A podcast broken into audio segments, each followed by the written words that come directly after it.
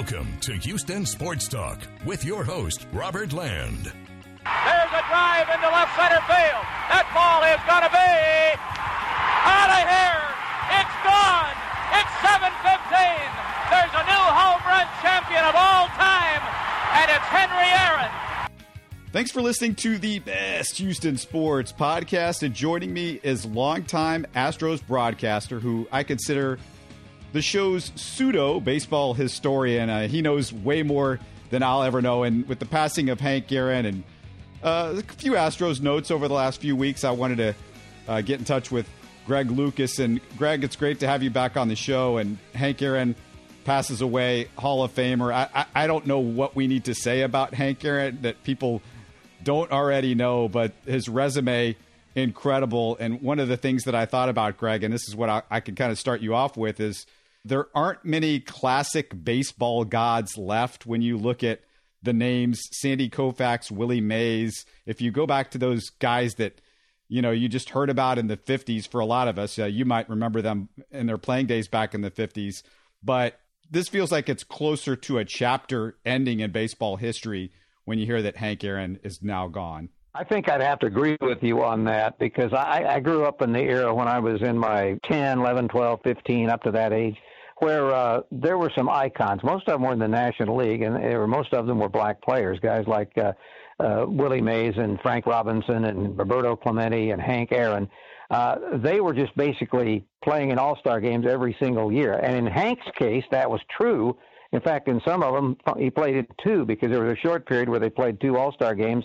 That's why his uh, his record shows 25 All Star games. Now, when you are that good and you are that well recognized to get uh, named to 25 All Star games, you are a consistently great player. That's exactly what Hank was. And so consistent. I mean, if you took away, this is one of my favorite numbers in baseball history, Greg. If you took away his 700 and what is it, 55 home runs, he still had 3,000 hits. Oh, yes. I mean, and there's so many great players that never achieved that amount. Now, they had reasons. I mean, some missed some years because of the wars, which you can't, you can't take that against them. But guys like Babe Ruth didn't get to 3,000 hits, and Lou Gehrig didn't get to 3,000 hits, and these are the real icons of an earlier era. And Hank did it all, and he was also an outstanding outfielder and base runner. Didn't steal a lot of bases because why? He, why should he? He he uh, he could hit home runs, and uh, he had other guys on his Braves team, particularly, that hit the ball out of the park. So they didn't steal a whole lot, but Hank could have been a 30-a-year guy easily had stolen bases been on his uh, program. One of the cool things about Dusty Baker as Astros manager is just his connection to baseball history. He's been around so long, he's crossed paths with so many, but he was most famously connected with Hank for being on deck during that 715th home run, the one that – past Babe Ruth. And Dusty said uh, today, as we are speaking, right after Hank Aaron's passing, he said, quote, Hank Aaron was the most important influence in my life next to my dad. He was the best person I ever knew and the truest, most honest person that I ever knew. He taught me how to be a man and proud African American. He taught me how important it was to give back to the community, and he inspired me to become an entrepreneur. He was a great man. Greg, you know, when I think of that home run, one of the things that you always think of is Astros broadcaster Milo Hamilton's call. But really, the call that always strikes me when I think about that home run call was the one by Vin Scully. Can you tell people what Vin Scully said after Hank Aaron hit that home run? Because I'm sure you remember this very vividly, one of the more famous uh, calls in baseball history. Well, the only thing I remember really about it is that it was much more low key than Milo's. Now, that's not a knock at Milo because Milo was, uh, I believe he was working radio at the time, and if you don't describe it with flair and exuberance, uh, you're not doing it right. And and Vin uh, Vin was always much more low key, and that's exactly what came across. And also, he was uh, very uh, eloquent uh, with his speech. I'm not going to try to quote it because I don't really remember every word for word. I just remember that it was much more low key and descriptive, and it was as Vin was as an announcer. Remember, this is from a visiting player. It didn't matter. It was a great moment, it was a great moment, and that's the kind of announcer Vin was. Yeah, if I remember correctly, it was something like, "How unbelievable is it that a black player in the South is being applauded for passing a white legend, I guess, and, in Babe Ruth. I mean, that that's what I remember mostly about that call. No, I remember that as you bring it back, but I'm I'm one of these guys who is upset to a certain extent when things of that nature are brought up a hundred years after the fact. In other words, it is true. Everything he said is true, but all he did was uh, bring back the memories. Uh, that was the one criticism I did have of that call uh, because I'm sure it was not uh, exactly what the populace of Atlanta would have liked to have heard, uh, bringing back memories of uh, a bad situation that we had in this country at that time, and wasn't totally over. There, maybe the, there weren't as many overt racists, but there are still a lot of bigoted people, and uh, that uh, that kind of is a, a lower class of racism, but it still exists, and it did at that time. And Vin was correct in in saying it, but it's it's the type of thing that uh, even if I had been as good as Vin, I wouldn't have I wouldn't have used as a reference. I just wouldn't have. That wasn't the way I I would have done it. To me, it, it spoke to the moment because he was getting death threats consistently uh, during that time, and, and, and he was getting so many death threats that you know Dusty Baker once said that he didn't want to sit next to him because what if they shoot at the wrong black guy in the dugout, and that's how concerned Dusty was about it. Yeah, that started actually with Jackie Robinson because he had the same problem, and his teammates would make dark jokes about, uh, you know, I don't want to be near you when we take the field for batting practice. And and actually, that that wasn't just words. They did stay away uh, because of that very threat. Fortunately, it never was, uh, never did come to uh, happening, but it it could have. Also, Tom House spoke about Hank Aaron House is best known by Astros fans for his coaching and training Nolan Ryan, extending his career, but he's also connected to Hank because he caught Aaron's 715th home run when it cleared the fence as he was standing in the bullpen. He, he said, quote, uh, Hank Aaron changed my life. The greatest moment I ever got to be a part of was catching 715. That moment bonded us forever as friends and teammates. My heart hurts today to learn of his passing. We watched Hank shrug off the weight of the world and just keep swinging. On that night, when the ball landed in my glove, I got a small glimpse into the weight of his world. The tension of the moment and the unbridled elation of running that ball in was a out of body experience. That incident you're talking about there is uh, brought up the, the, to, to mind where another place where Hank and Jackie Robinson were very similar. Hank had all those death threats, but they weren't made public. I mean, they, they came out in the book uh, that he later wrote uh, in more detail, but it's like Jackie had to just kind of turn his cheek when he first broke in. Uh, nowadays, of course, uh, there would be much more outspoken uh, by the players involved uh, than they were in those days when they were trying to, I guess, trying to be an example of the positives of their race, and they certainly pulled that off. Yeah, just to finish off what House said, he said, when I finally got to him, I handed him the ball and said, Here it is, Hammer. House said, I'd never seen him cry before. So, really wonderful moment there. And, and I, I was just wondering this, Greg. I thought, what were the numbers when Aaron faced the Houston Astros? And if you're wondering, they weren't bad. He had 46 home runs, 152 RBIs, and that was just in 208 games. So, pretty remarkable 883 OPS. Larry Dierker said that Hank hit what was it seven home runs off of him, Greg. I mean, he he can beat up just about everybody, yeah. but he he you know he was beating up for the most part. I think during that time a, a, franchise that, that wasn't all that good and, and was a younger franchise. So he, he kind of beat up on the Astros. Well, he, the thing about Hank is, as a hitter, if you look at old videos of him, and as I remember he played, he broke a lot of the rules, the so called rules of hitting. He hit off the front foot a lot. He knew the strike zone very well, but at the same token, he also was one of those hitters that knew that there are pitches off the strike zone that are in his spot. I mean, it, so he could, uh, you, you really had a tough time pitching him other than the old standard in and out, up and down, because uh, he could hit any of those pitches uh, and and be on them all. How do you feel like he ranks in the lexicon of all time players? Because you know he was one of those guys. They say it all the time. He was maybe super consistent, but not spectacular. You know his best season doesn't match a lot of guys' best seasons.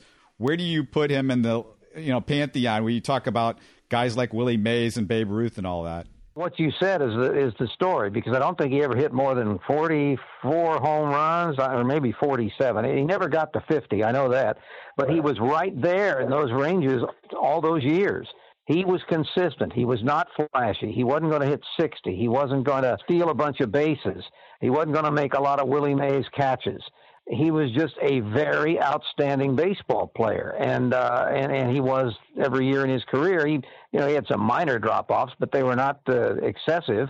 Uh, he hit, uh, you know, 3,000 hits. He had a lifetime batting average of over 300. If if he's not in the starting three in the outfield, he's like in the second three, and, and I'm not even sure if he shouldn't be in the starting three anyway because he was that consistent.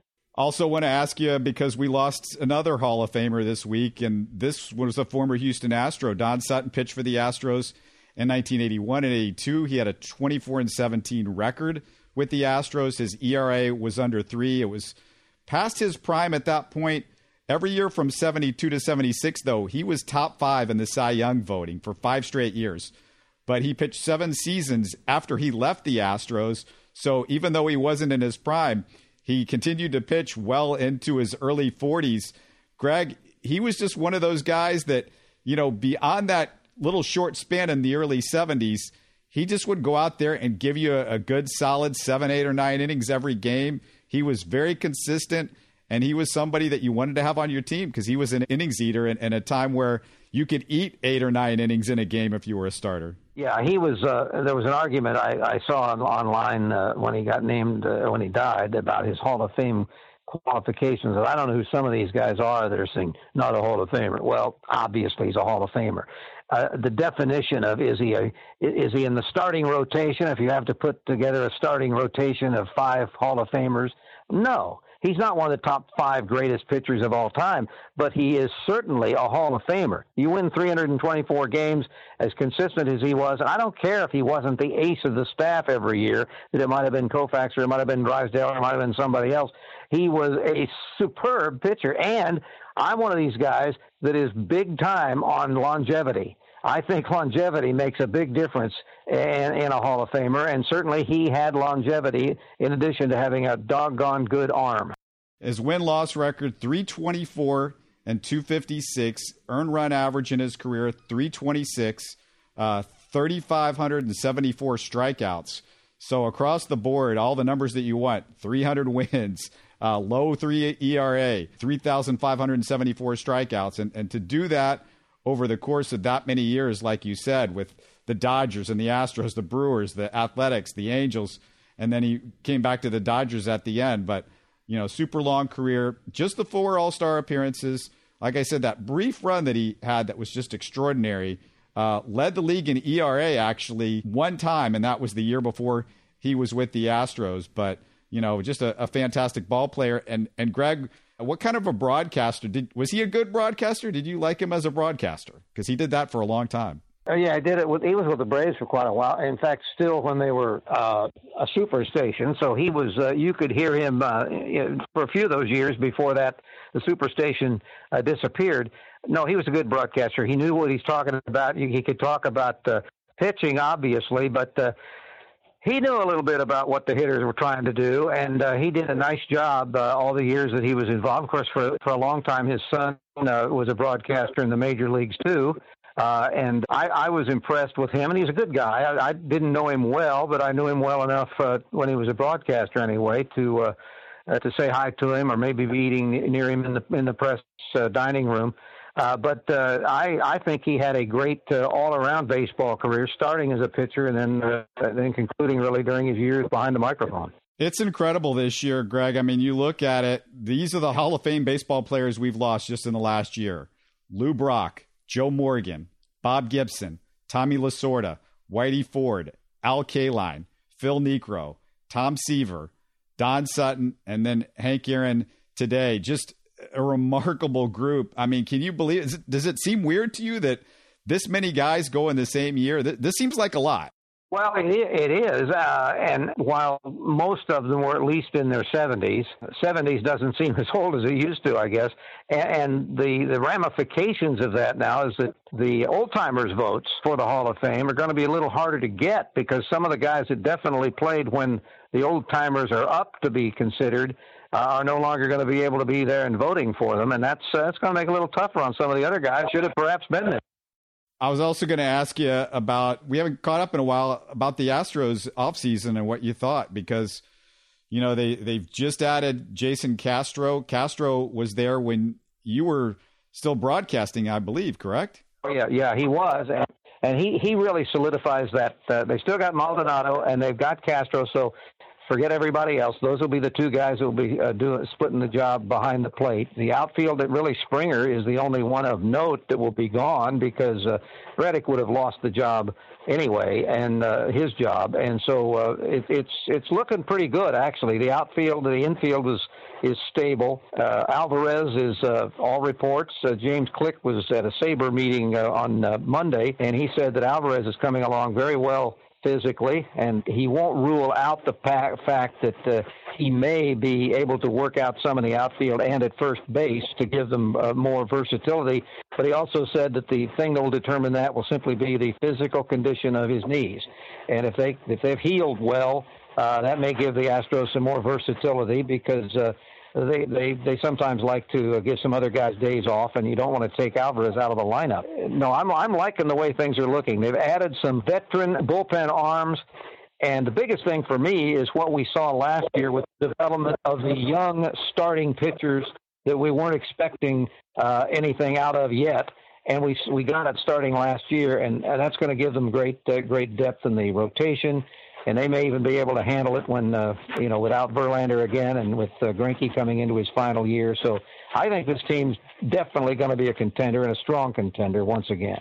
Yeah, Jason Castro. I guess the my one thought with Jason Castro is that you know he's not somebody that's going to excite anybody. He's just somebody that you bring in. He's kind of milk toast as a hitter. He's not going to give you a whole lot. He's bad. He had that one great year with uh, as a catcher where he hit uh, close to 280 with the Astros, and it looked like oh this guy's going to be a really solid catcher for a long time, both hitting and fielding, and then he never could do it again.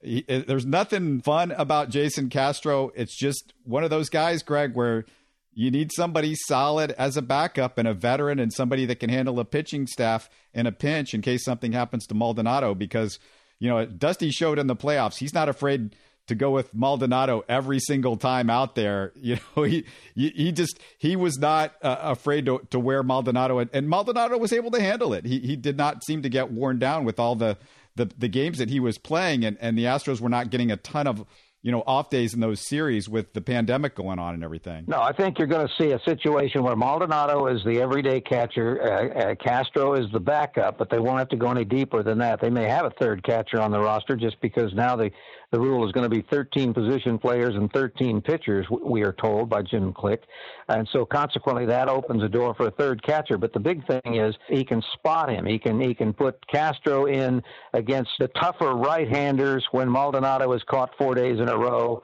Uh, give him a day off, uh, and uh, and occasionally get it get uh, Castro just some starts. And now it'll it'll it'll give Maldonado probably at least one or two games a week off for sure, and that'll help him down the stretch. But he will be the regular, and Castro will be the backup, and Castro will be a really good backup because he's a veteran. He's been around. He's been a starter. He's uh, he'll be a good one. I think their catching is in pretty good hands.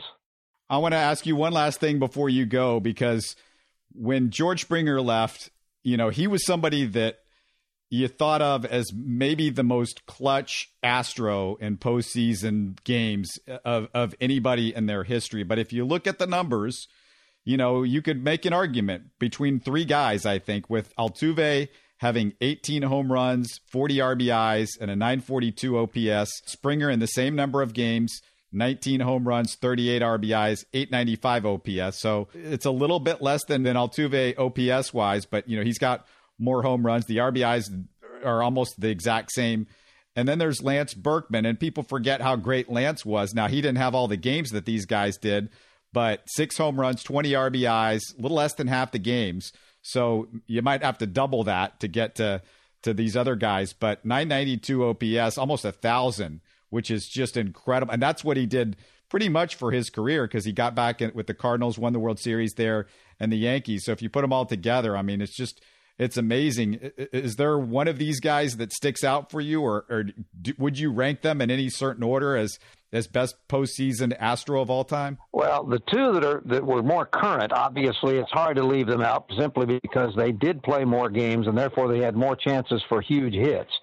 Uh, Lance didn't play as long, but uh, no less an authority than Jeff Bagwell said that Lance Berkman was the best hitter that he ever played with during his career. And and it would show in a way because uh, Jeff uh, was outstanding on OPS too, and, but the thing with both of them is their their on base percentage just itself was outstanding. Both of them were over 400, and you can look through the whole roster of Hall of Famers, and you will find far fewer 400 plus uh, on base percentage guys than you would believe. It's a it's a tough thing, and because you've got to uh, be a good enough hitter to know which pitches to lay off of, and also know which pitches they're going to try to get you to swing at that aren't strikes. And Jeff and Berkman both did that. The difference was Berkman did it in the postseason as well as the regular season, and Jeff, of course, was not uh, that effective in postseason ball. If I had to pick one I'd pick Altuve, even granted that he had a tough season last year uh, with the batting average. And the reason I'll say that is because Altuve is more likely going to get more hits in general than uh, Springer. Uh, but Springer certainly had a lot of big ones. Yeah, that's the thing about Springer that I think about it. It seems like uh, you look at their postseason numbers, and all three of those guys pretty similar. But when I think about boy, when those hits were, and of course, what Springer did in, in, in the World Series is a, a, whole other story. But I mean, that's really what separates him with all the home runs that he hit in the World Series. But it, it just seems like Springer stuck out in those big moments. And, you know, I just, I, I feel like in my heart, he's the greatest Astros clutch postseason player of all time. And if I'm just going with, you know, the old vision test and, and my heart test, it's George Springer. And, and he's going to be tough to replace, not only – Greg, I mean, it's it's not only because Springer is is just a great clutch hitter and a great hitter in general, and you know, defensively he's really good too. But you know, they're really going to miss George Springer in the dugout. He he was such a, a leader in, in the way that he did it with with his positivity and his joy and the enthusiasm.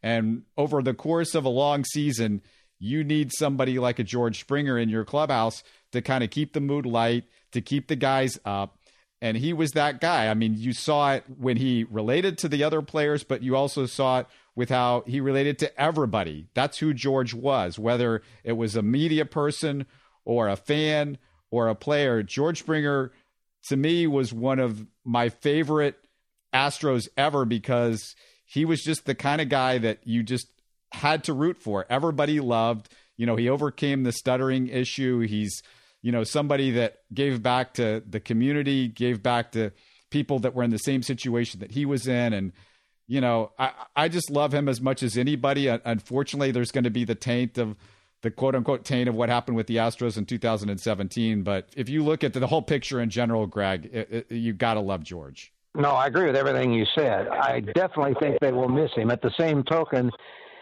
it was inevitable that it was time to go. And the reason I say that is because it would not have been a good business decision to sign a 31 year old player to a six year contract. And that's exactly what Toronto did. And the Astros did not want to do that. They want to they want to hold their money for the much younger shortstop that is going to be uh, negotiating something in the near near future, and just hope that that near that shortstop will continue to show the leadership that he did last year.